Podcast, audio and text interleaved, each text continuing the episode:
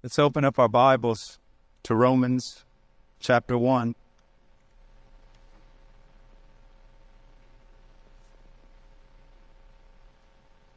Romans chapter 1, verse 16.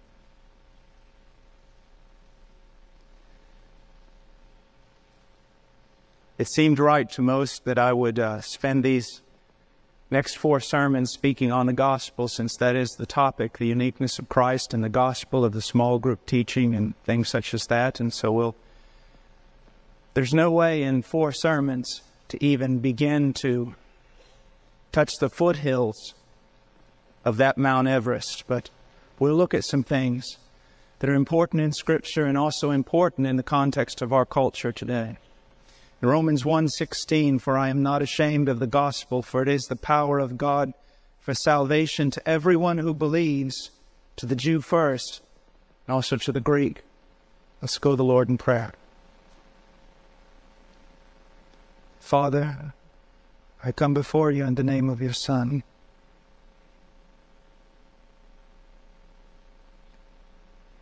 The privilege is all mine.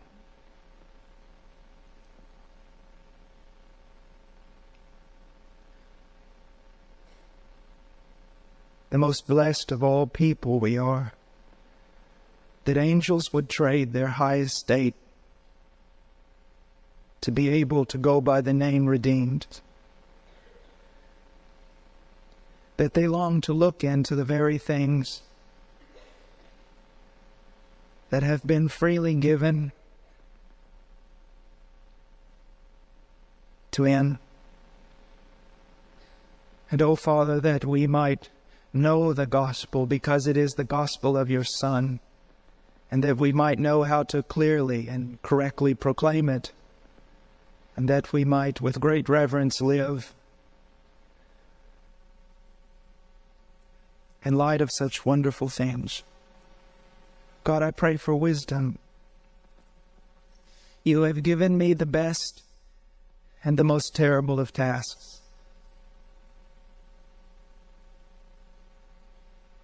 Angels mumble, Lord, when they try to describe what your Son has done. Oh, the depths of the wisdom of God. That He would call upon fallible men with a weak language to speak things that angels' tongues cannot declare. O oh God, for this cause, help me this day. In Jesus' name, amen. For I am not ashamed of the gospel. Paul's flesh had every reason to be ashamed of the gospel because he preached a true one. We live in a day where we think that in order to be relevant to our culture, we must be like our culture. We live in a day where we think in order for the gospel to be relevant, we must somehow adapt it to the culture, and nothing on the face of the earth or in the bowels of hell could be further from the truth. We are relevant not because we are like our culture, we are relevant because we are absolutely different. And our gospel has power not because it is acceptable to carnal men. Our gospel has power because it is a scandal to men.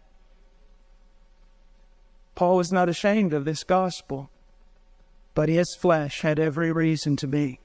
Imagine for a moment, we're not talking about a man who comes into the context of the Bible Belt.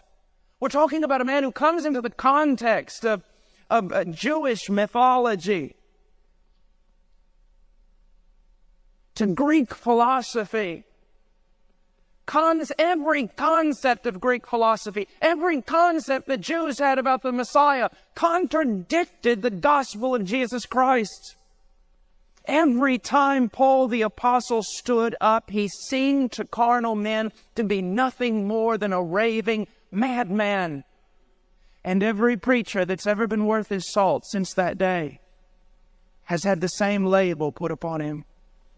G. Campbell Morgan, when he would go up to the tower at Westminster to preach, He always said that he would quote the verse like a lamb led to the slaughter and like a sheep before his shears. Why? He knew that unless God moved on his behalf with this gospel of God's dear son, absolutely nothing would happen. But we don't see power like that today. Why? Because we prop up a gospel with the carnal devices of men. We remove the scandal in the name of love as though we had greater wisdom than God, to tweak His gospel here and there so it might be more palatable to men. The gospel of Jesus Christ, the flesh has every reason to be ashamed of it, but in that lies the power. Everything about God's Messiah contradicted everything that men believed about the Messiah. Everything about God's salvation contradicts absolutely everything men believe about how salvation should be won and in what form it should take. And unless we realize that, we'll have no gospel here in this church. We'll have no power and we'll see no true conversion.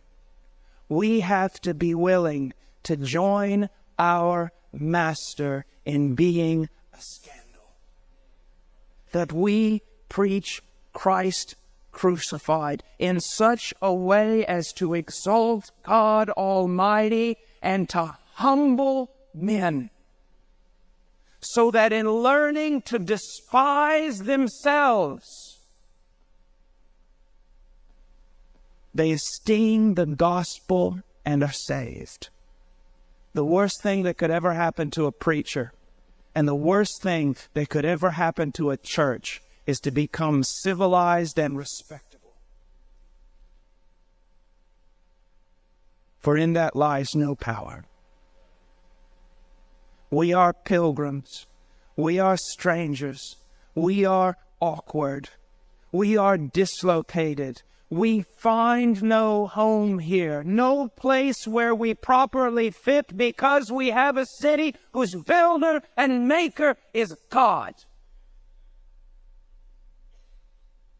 And our job is to take a gospel so covered up by the designs of men that it no longer has any power. It is our job to strip away all that faulty dress and to preach the bare bones of a gospel that's nothing more than a scandal. But in that, we will see the power of God.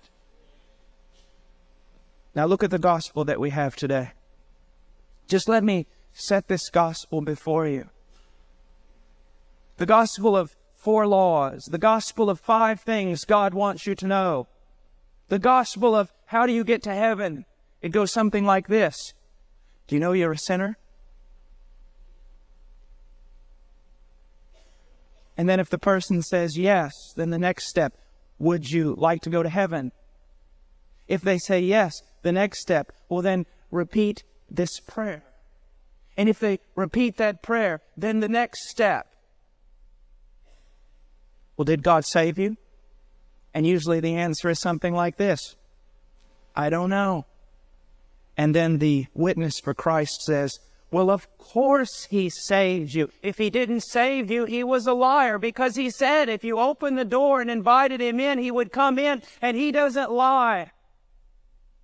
And that right there is the reason why the great majority of evangelical organizations today are filled up with lost people right there. Now let's go through that scenario for a moment. Do you know you're a sinner? And sometimes we say it, you know, we, we want to not be too serious about all this. You know everybody's a sinner, don't you? My mother's been diagnosed with cancer. My mother-in-law has just recently been diagnosed with cancer. What would you think of a doctor who walked up to both of them and said, now you know you got cancer, don't you? The way we talk about sin betrays our ignorance of the absolute devastation of the thing.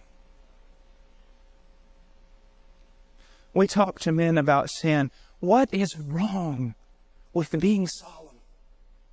We live in such a trite age, and we all march in a Vanity Fair where everyone wants to wear bright colors and ignore the fact that everyone's marching off a cliff into eternal destruction. Societies as we know them, the West, is crumbling before us, and we still choose to be trite and frivolous and happy. The fact of the matter is, man is twisted and broken and dead. The fact of the matter is, judgment is coming.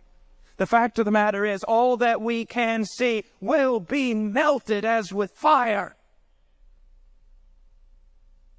So we look to men and say, Now you know you're a sinner, don't you? And usually we'll even say this because we've been taught this in seminary. We say, well, you know, we are all sinners. We don't want to just say you because we don't want you to feel isolated and guilty by yourself.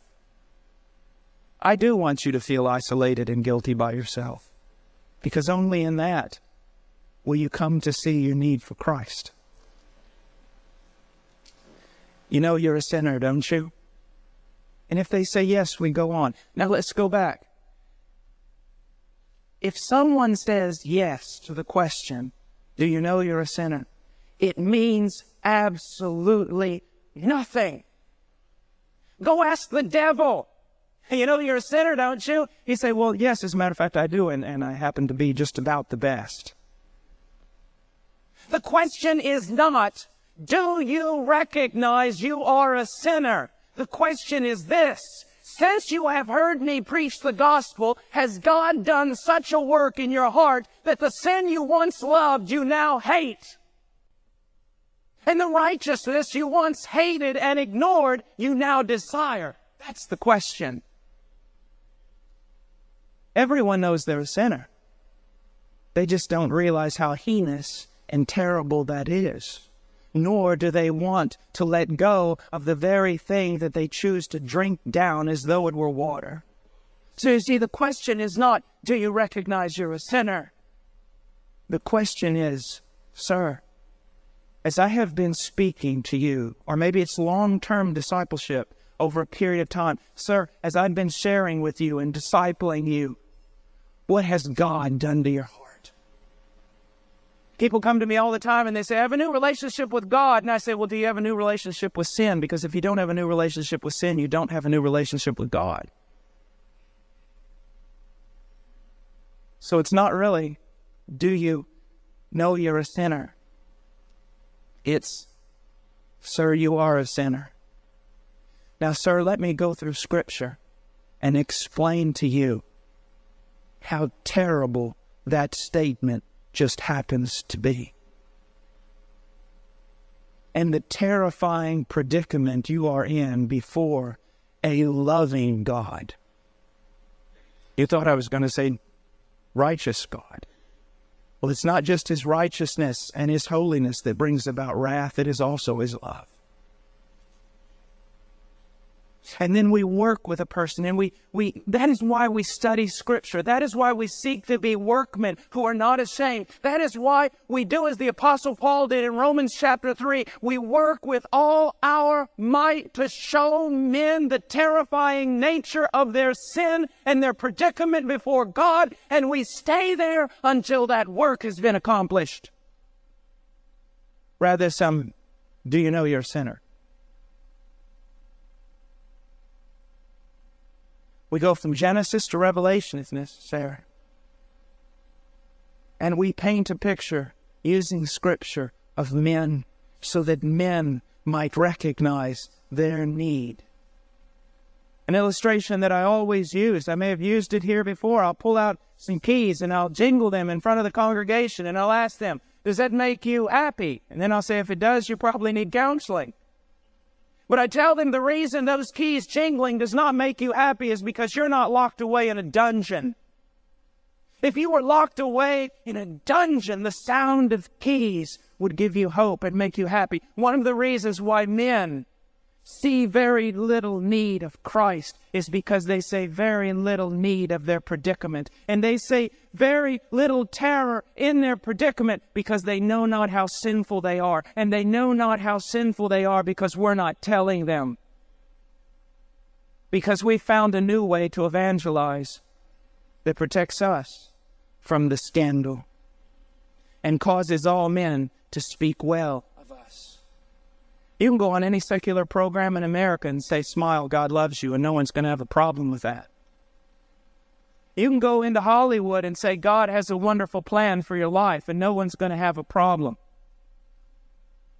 It's when you begin to point to man and say, You are guilty. Before the bar of God, you are guilty.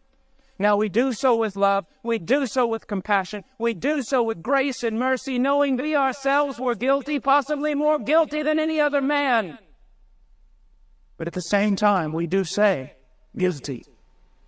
And we work to prove that guilt. But a young preacher one time, he said, Well, God, I don't have a ministry of condemnation. And I said, Well, I do. I do. To move men to that with all my might pray and study until the dawn's early hours just to gain enough biblical, influ- uh, biblical ammunition to convince men of their loss. Now, it doesn't stay there, but it does begin there.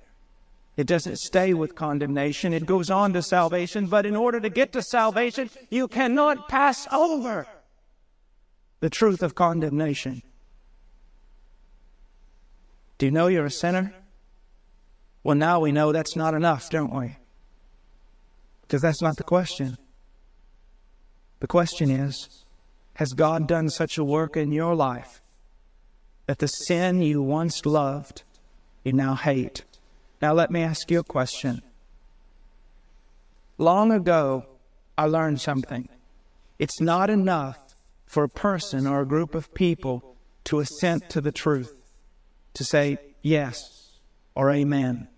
The question is this the statement I made that the sign of a genuine work of God in the heart is that you begin to hate the sin you once loved and to love the righteousness you once ignored. The question is not, do you agree with that or are you challenged? The question is, is that a reality in your life? Is it? Young, young lady, young man,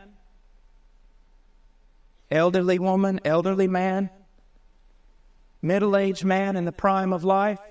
Is it a reality in your life? Are you continuing to grow in your hatred of sin and your love for righteousness? That's the question. Now, we always ask them, now you know you're a sinner, don't you? They say yes. And then we go on to the next statement Would you like to go to heaven? I learned a long time ago this truth. Everybody wants to go to heaven. They just don't want God to be there when they get there. Everyone wants to go to heaven. Have you ever had someone say, Why no, I'd rather go to hell? Everyone wants to go to heaven. That is not the question. I saw a film several years ago, and I don't recommend seeing films or watching television much. It can be a very terrible thing. But every once in a while, something will come along that will provide you an open window into your culture. It's good to see, to know where people are going. And, and a movie came out years ago called What Dreams May Come. Man is a, a doctor, and he his uh, children die and go to heaven, and then he dies and goes to heaven, and the whole film is, is Hollywood's idea of heaven. But There is absolutely something astounding in that film, and it is this. First of all, the guy's agnostic. He dies and he goes to heaven. When he gets to heaven, he meets an angel that he supposes at least is an angel. And he, he, it's an amazing dialogue between the man who has just entered into heaven and the angel. He says to the angel, There's a heaven. And the angel goes, Yeah, there's a heaven. Well, if there's a if there's a heaven, then is there a God? And the guy goes, Yeah, there's a God. Yeah. And he goes, Well, where is he? And this is what the angel said He's up there. Now look at what's happened in our modern culture. Everything we know about society and culture and government, we've relegated God to where? Heaven. God can't be the basis. The Word of God cannot be the basis for government, for society, for culture, for education, because God is so far removed from earth.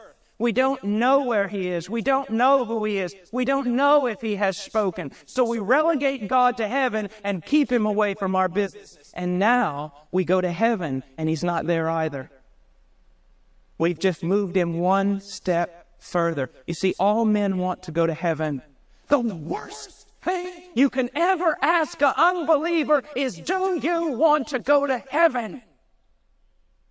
Because that's not the question. The question is this not, Do you want to go to heaven? But, Has God done such a work in your life that the God you hated and ignore, you ignored, you now esteem, cherish, and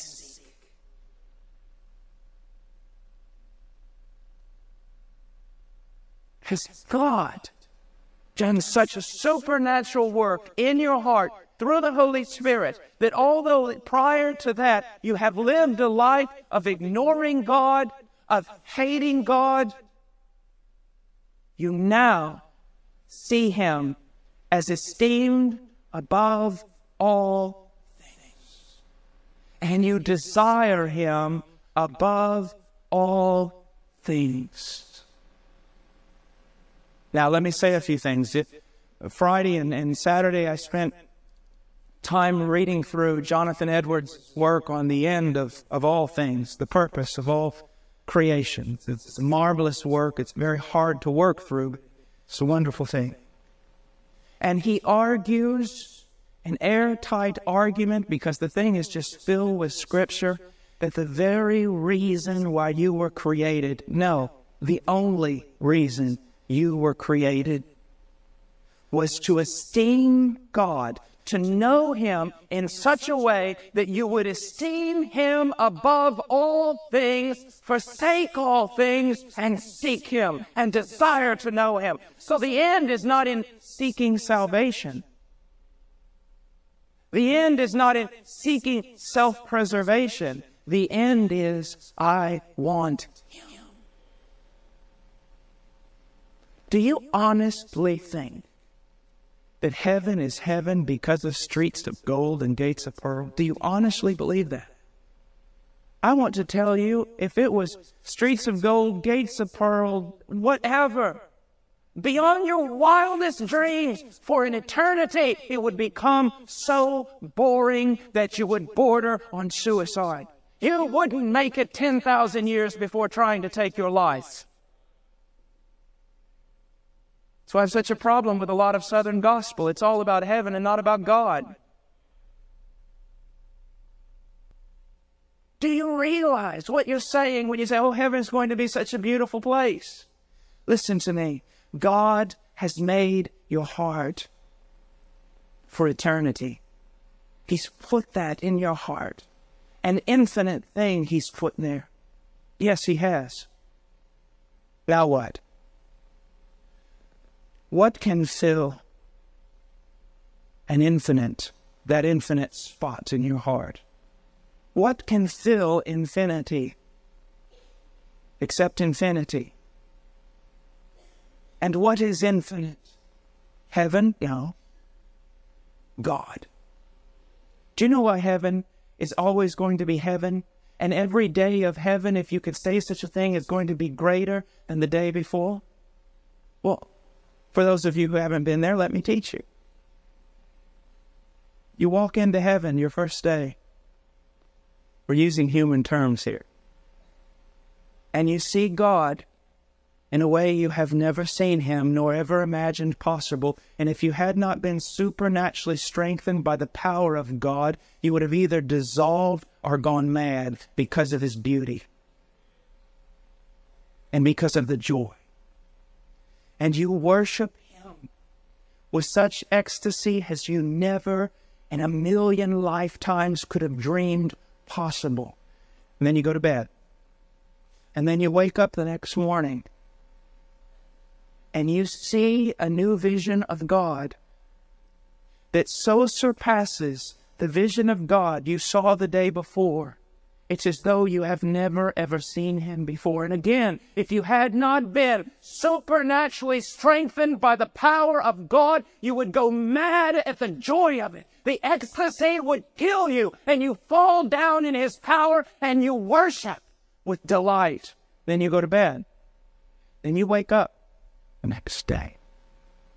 And you go on and on and on and on and on.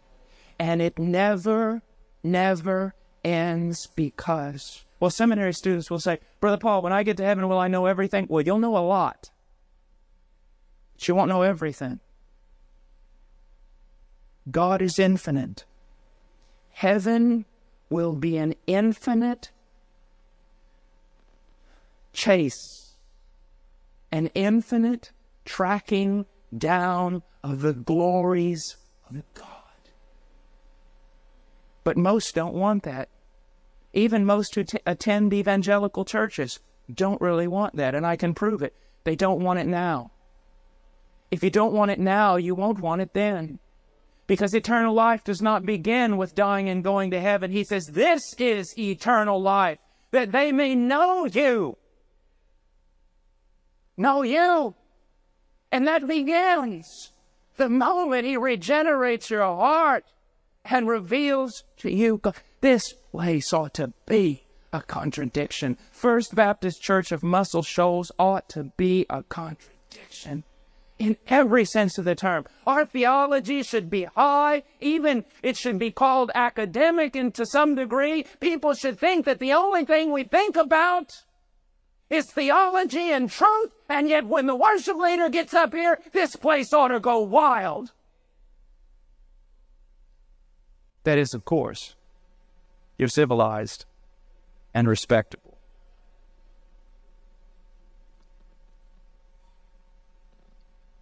It's not, do you want to go to heaven? The question is, do you want God? Do you want Him? Have you ever heard someone say, now, love's not an emotion? It's a, it's a verb. You know, you love God, it means keeping His commandments. You love people, it means you're patient I don't believe that. I believe love is an emotion and so much more. I don't believe love is just doing the right thing. I don't believe love is just keeping commandments, and I don't believe love is just being patient and kind and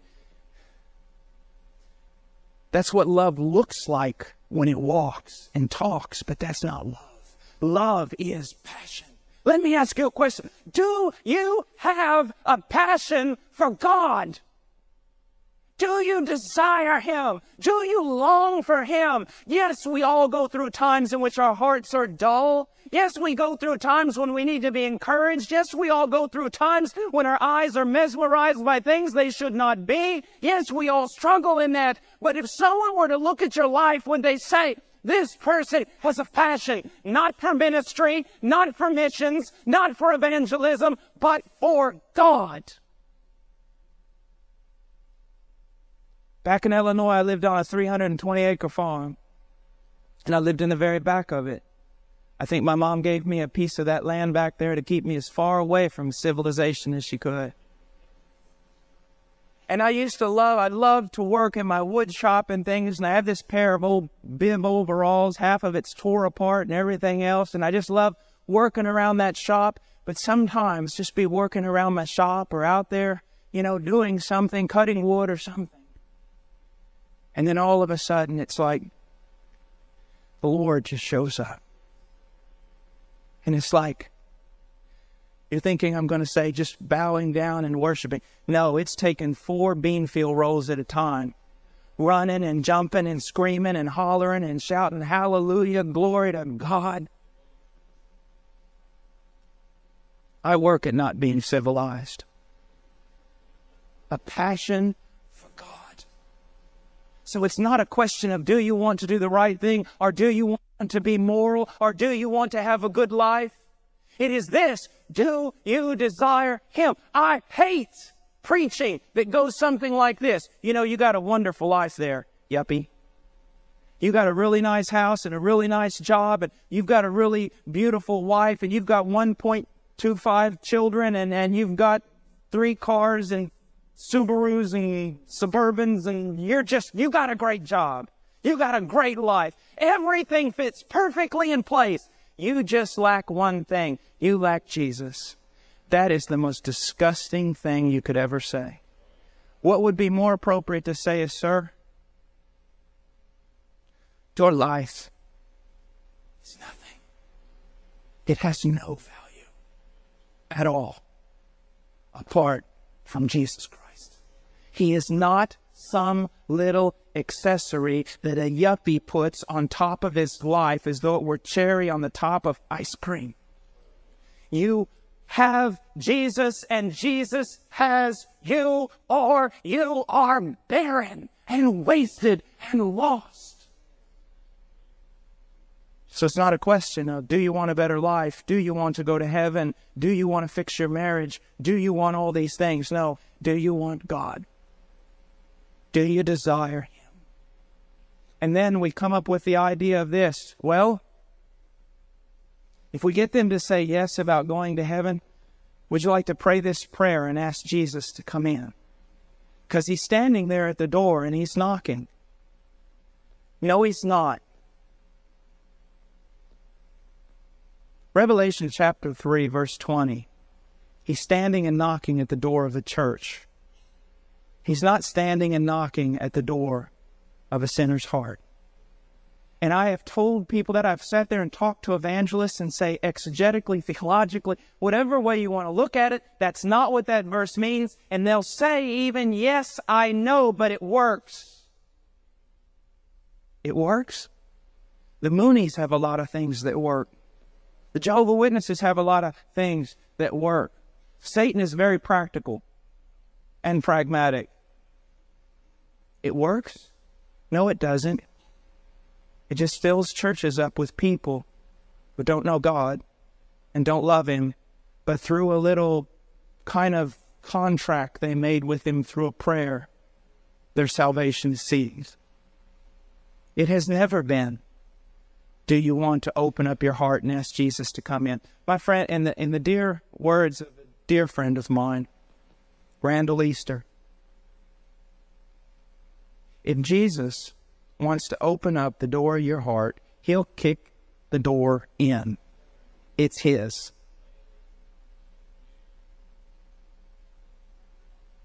The question is not, do you want to pray a prayer and ask Jesus to come into your heart? The question is this since I have been sharing the gospel with you, has God done such a work in your heart that you have seen your sin and you have given up on every work?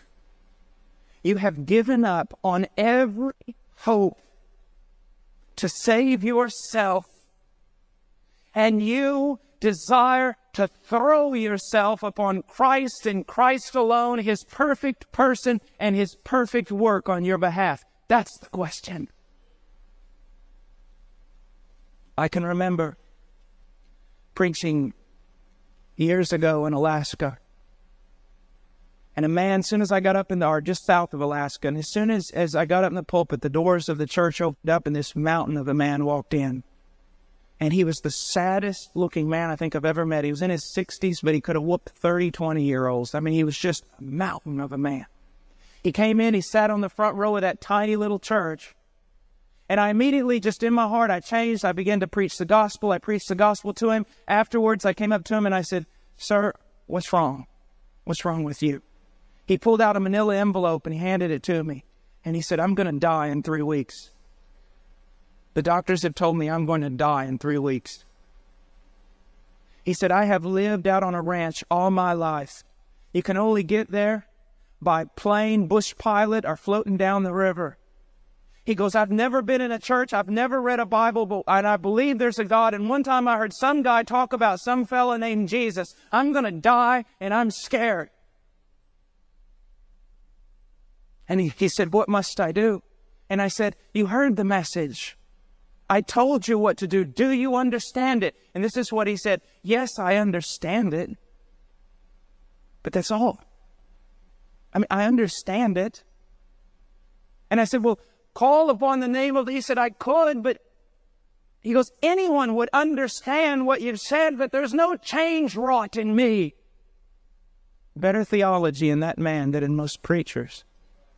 And I said, Sir, I will cancel my plane back home tomorrow. You have three weeks to live. I will stay with you here in this church room right now for three weeks. We will get down on our face. We will read through Scripture. We will read through the promises of salvation. We will cry out to God until you either die and go to hell or God does the work in your heart and saves you. And so we began in the book, the Old Testament, and we went through for an hour or so. We went through promise after promise of salvation in Jesus Christ. And I said, Sir, do you understand? He goes, I understand, but that's all. I said, faith cometh by hearing. Got down on our knees and we prayed. We got back in the Word again. We went through the promises again and again and again. We were there late into the night. And then we came to John 3.16 for about the, I don't know how many times we'd gone through that verse. I said, sir, read it. He looked at it. Okay, Pastor. For God so loved. I'm saved. I'm saved. God, I'm saved. I'm saved. I said, How do you know? He said, Haven't you ever read this text before? Now, what would have happened? I'll tell you what would have happened. You got the majority of Southern Baptist evangelists there. They would have had him saved in five minutes, gone to Denny's, and three weeks later he'd have died and gone to hell.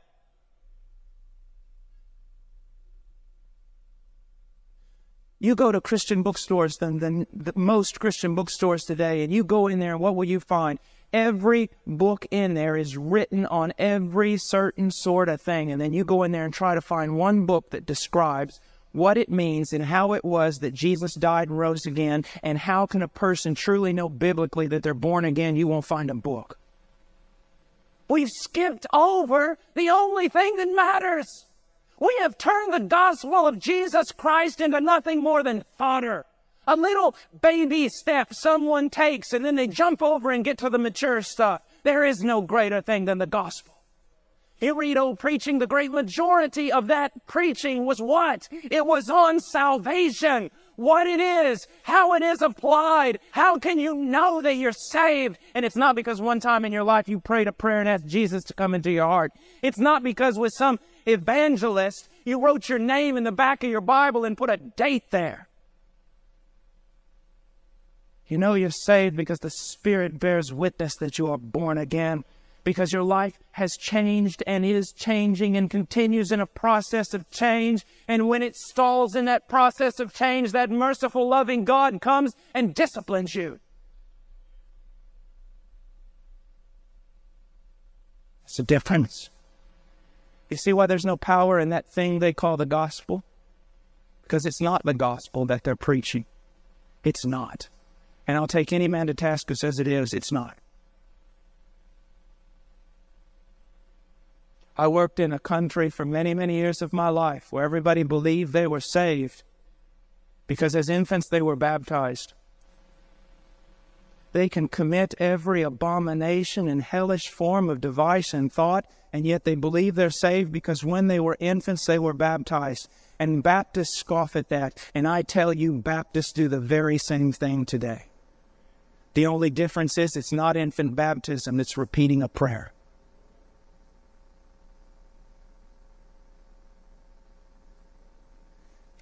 Treating salvation like a flu shot. I repented. Don't worry about me, preacher. I repented. Don't worry about me, preacher. I done did that. My dear friend, salvation is not a flu shot. The evidence that you truly repented long ago when you said you did is because you're still repenting now and even to a greater degree.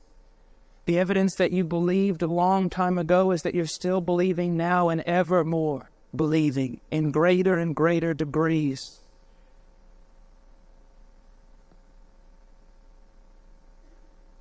Do you want to ask Jesus to come into your heart? No. These are the things that I'll usually deal with a person on. I say, well, the first question is, have you repented? Now, I could go into a theological, you know, treatise on what repentance is, but usually it will confuse. I'd rather use illustrations that helps people to understand what I'm talking about. I look at them and I say, sir, or a congregation, I'll say, now, congregation, you may have come here today for every reason in the world other than the right reason.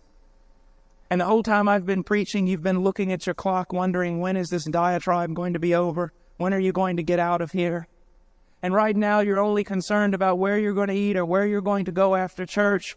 I want to tell you, sir, you cannot be saved if that's your attitude because you have no repentance.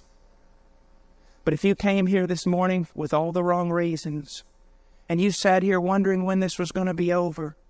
But partway through this sermon, you knew that someone was dealing with your heart, and you began to see the holiness of God like never before. You begin to see your sin as never before, and your attitude towards that sin about which you once boasted has totally changed, and you hate it, and you're ashamed. Sir, that is repentance. You can be saved. You lack one other thing believe on the Lord Jesus Christ.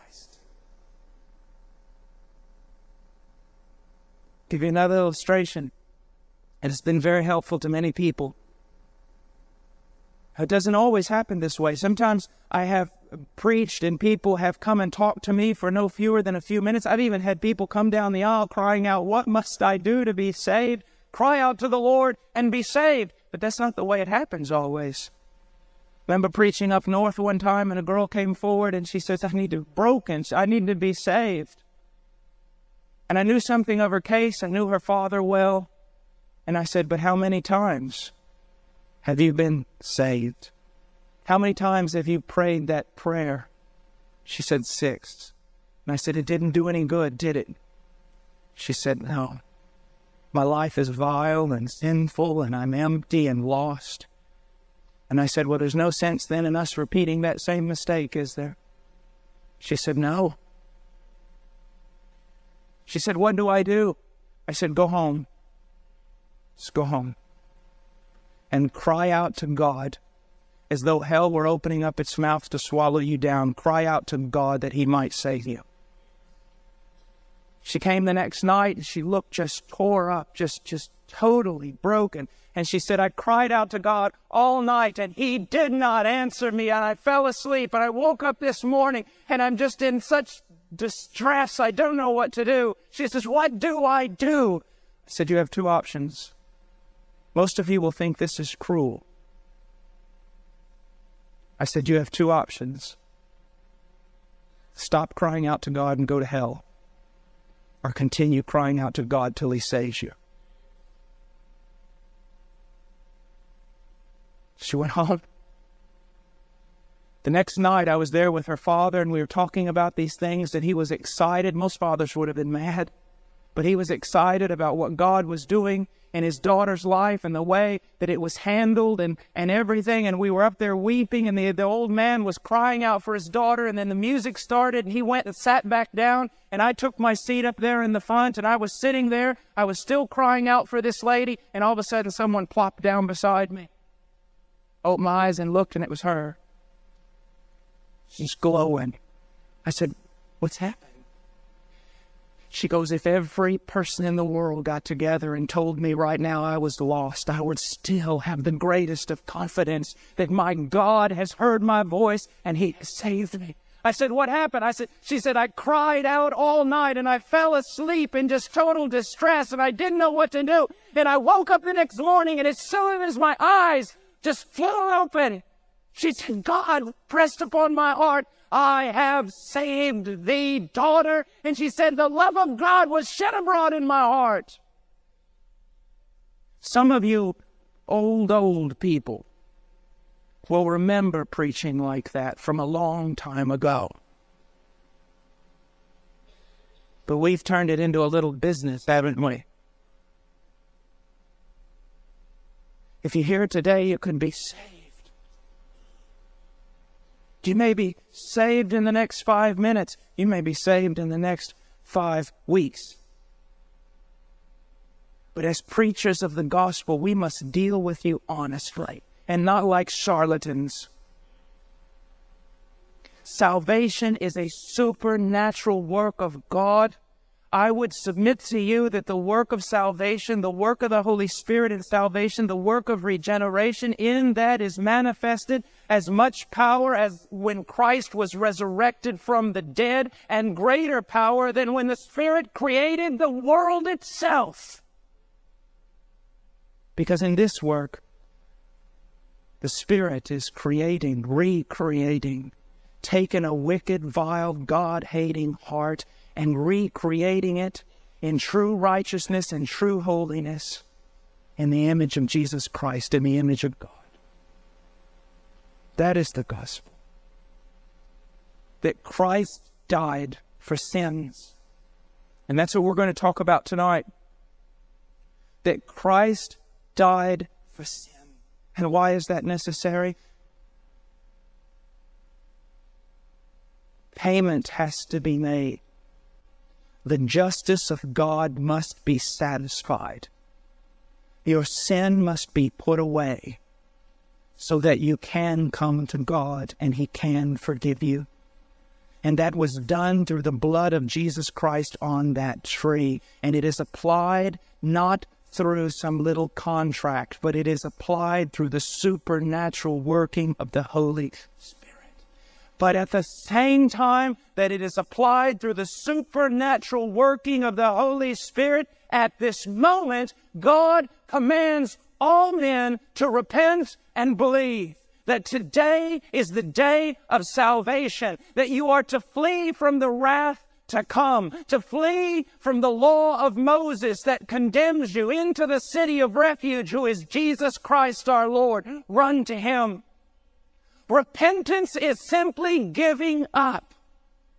To stop fighting against God and to stop attempting to gain your own salvation through your own works, to literally give up and fall upon Christ. That is salvation. So that you say, Nothing in my hands I bring, simply to the cross I cling. And when that seed grows in you, to the point where you know that you're standing before God is 100 absolutely percent based and founded upon the perfect work and merit of Jesus Christ, then you stand before Him with confidence, knowing that all your sins have been atoned for and that you are righteous in Christ.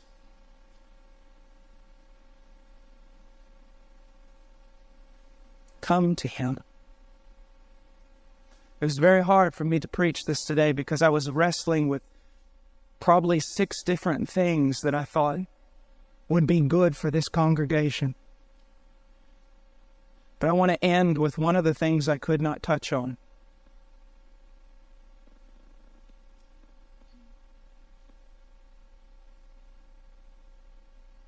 You will hear often that preachers like myself and preachers like Jeff are mean spirited, proud, critical.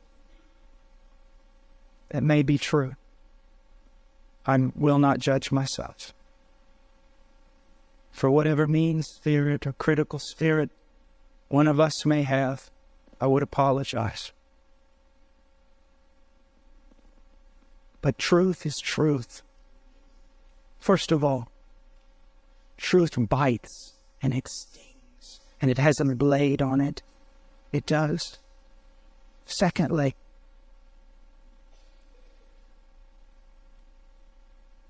how would you expect us to preach? If your child was about to walk into the railway of an oncoming train, would you expect us to be civilized? Would you expect us to whisper a kind word? Or would you expect us to scream like a madman? And if for the name of being civilized, we did not raise our voice so that someone would not think improperly of us, would you not hate us that we cared more about ourselves and our own reputation than we did the welfare of your child?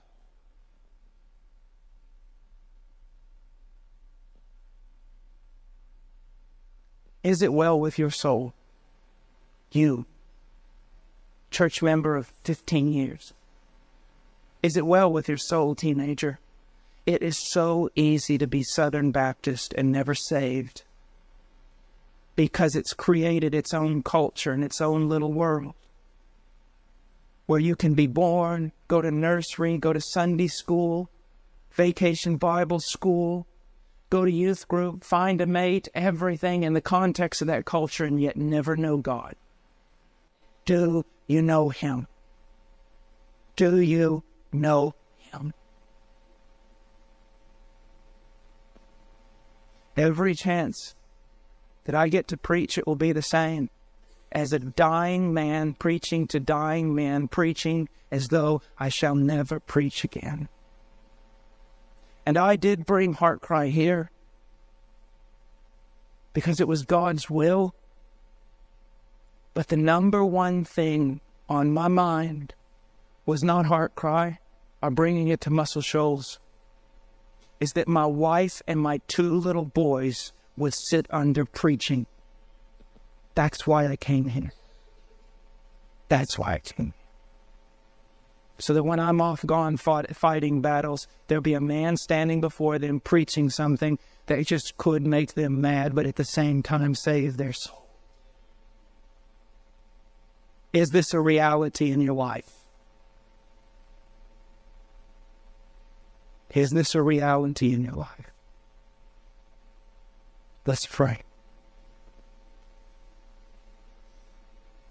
Father, I come before you in the name of your Son, and is always the case. O oh God, how can one speak of the things of which we have spoken this morning? Lord, please uh, work, Lord, in people's hearts. That if there's someone here today who doesn't know you, that this day may at least be the beginning of the work of salvation on this side of heaven. Begin to work in their hearts, Lord. Begin to work in their hearts. I ask this in Jesus' name. Amen.